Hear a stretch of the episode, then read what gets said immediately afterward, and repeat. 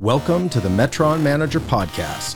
Thank you for joining us as we work to recover the dignity and mission of vocation.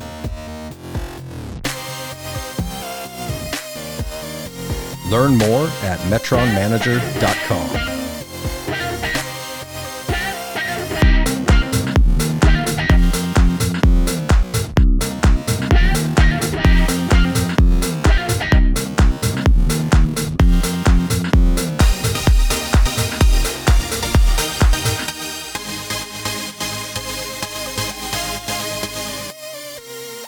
Welcome back to the Metron Manager Podcast. I'm your host, Jonathan Nowlin. We are back with session 12 of this 12 part series of talks that I call Theology of Work 101. This 12 episode series is a concise teaching that will help introduce you to the theology of work and help you recover the dignity and mission of vocation. This series is derived from my book titled Managing Your Metron, a practical theology of work, mission, and meaning. I believe that this series of talks will be crucial in helping you become a successful Metron manager. I hope you're being inspired and challenged by this series. Welcome back to session 12.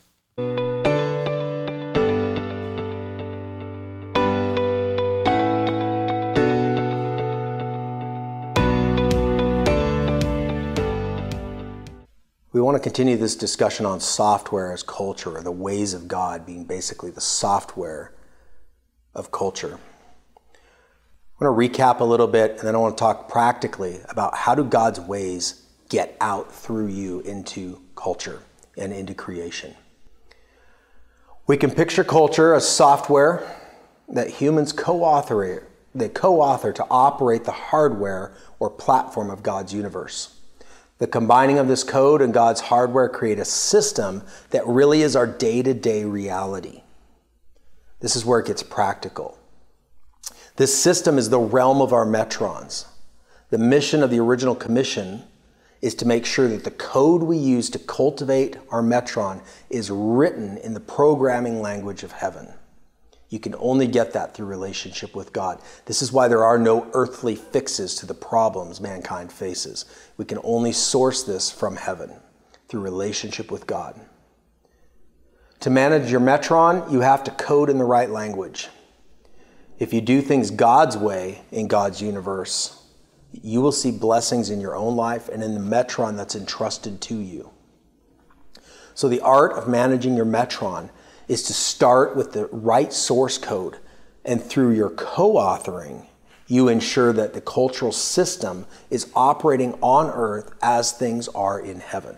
So, remember, like the Bible says, our battle is not against flesh and blood, against um, any human entities. It's against spiritual powers, authorities, rulers in heavenly places because the real culture war, the real contention, the real battlefield is all spiritual. It's all about who will be worshiped and what imprint will be left, who will get recognized, whose ways will be programmed into God's creation. The enemy wants his day in the sun, but God says, No way. I've delegated, I've commissioned my children to rule their metrons, to rule creation, to guard, protect, watch over, to keep all the snakes out, to keep the enemy out, and keep the corrupted code out. So, culture was originally the mechanism that God designed through which mankind would order and steward creation. God's original design for mankind was to be image bearers of the Heavenly Father and to reflect His image or His ways, His culture into all of creation. It's the original function of the system we call culture. It was what God originally intended was that all of creation would be permeated by this radiating presence and awareness of God and that his ways would inform how creation was governed, how it was ruled, how it was cared for. It would, it's beautiful when God's ways rule. Through ascribing value to God, one would worship Him, behold Him, and become like Him. So you would become a little Christ. That's what Christian means, is a little Christ or a little, little Christ. Uh, in your metron, you're a little Christian, you're a little Christ, and you rule and reign just the way Jesus does. So world around you will begin to look like the world inside of you. Key principle for understanding how the kingdom operates. You will look like your Father. That's God's goal, with the whole system of beholding and becoming. This is how it truly becomes on earth as it is in heaven. The more people behold God and become like Him, the thicker the atmosphere of heaven becomes on earth. That's a good day to live in. So, this source code, this code of heaven, how do we get this and how do we get it into our metrons? How do we get it into creation? How does it actually become practical and active? There's a great scripture that I believe informs this. Isaiah 2, verse 3. And many peoples will come and say, Come, let us go up to the mountain of the Lord. In the Old Testament and in the original understanding of the word mountain is an authority structure. So picture that as an authority structure. So let us go up to the authority structure of the Lord, to the house of the God of Jacob, that he may teach us concerning his ways and we may walk in his paths. Here we find simple model of co-laboring and cooperation that shapes the world around us. There's three distinct, distinct elements that stand out in this model in this scripture. Let's look at the first one. Go up. It's the vital first step. It's that we approach the Lord. The Bible says, "Let us then approach God's throne of grace with confidence" in Hebrew 4:16. Through the work of Christ, we can boldly and confidently approach the Lord. Point two, that he may teach us concerning his ways. So, how do we learn the culture of heaven? How do we get the ways of God? This next step is where things get really exciting. At the throne or in the presence of God, we're taught by the Lord about his ways. So, it's about out of a context of relationship. Just like how did Adam and Eve know the ways of God? They were with God in close proximity and daily relationship with Him in the garden. The manifold wisdom of God is accessible to us in this context. To us, the redeemed children, children of the King. The learning of His ways is the natural outcome of abiding in God. So when you whoever you surround yourself with, you'll become like those people. So if you surround yourself with the presence of God, you will start to become in your thinking more and more like God. So, point three, that we may walk in his paths. Once we sit at his feet and learn the ways of the Lord, we realize we are to cultivate in our garden. We become like what we, behold, what we behold, and we abide in the Lord.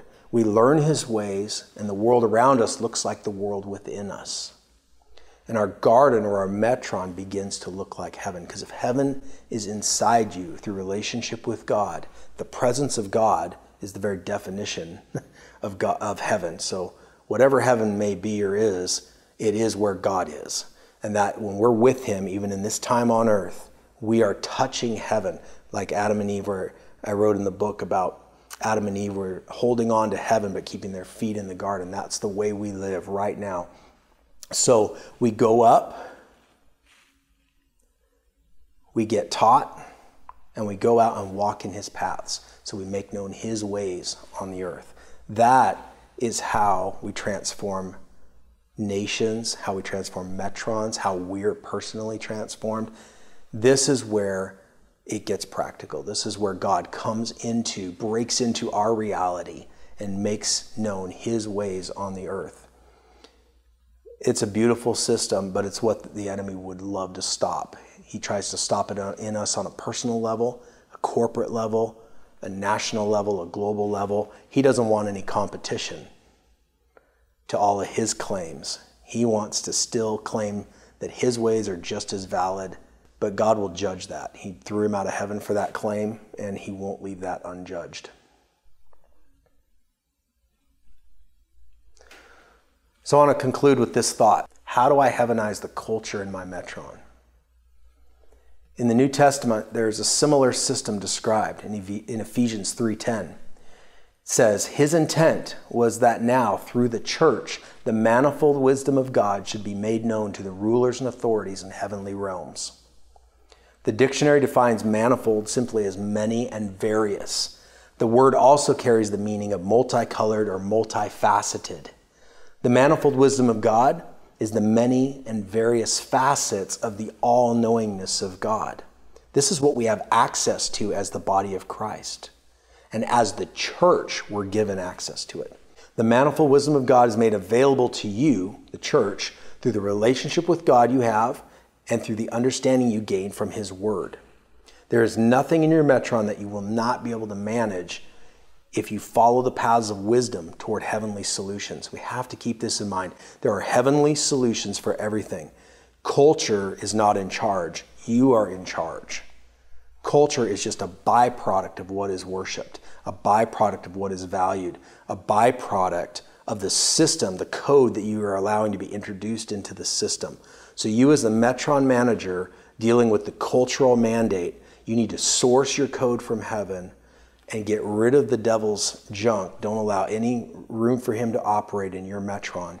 And that's how you will see success. That's how you will see your Metron managed. That's how you see redemption come to many people in many broken places in creation, many broken lives, uh, wrecked nations. We are in the business of restoration and reconciliation, and we're co laboring with our Father to do that. And when you get on board with what He's doing and you care about what He cares about, and you get passionate about what He's passionate about, He will take you places and do things through you that you could never imagine. He's just looking, like the Bible says, that His eyes are roaming to and fro on the earth, looking to strongly support those whose heart is truly all in, that's all His. So I'd exhort you as the Metron manager to be all His, to be all in, and recognize you have everything at hand that you need to really effectively manage your Metron.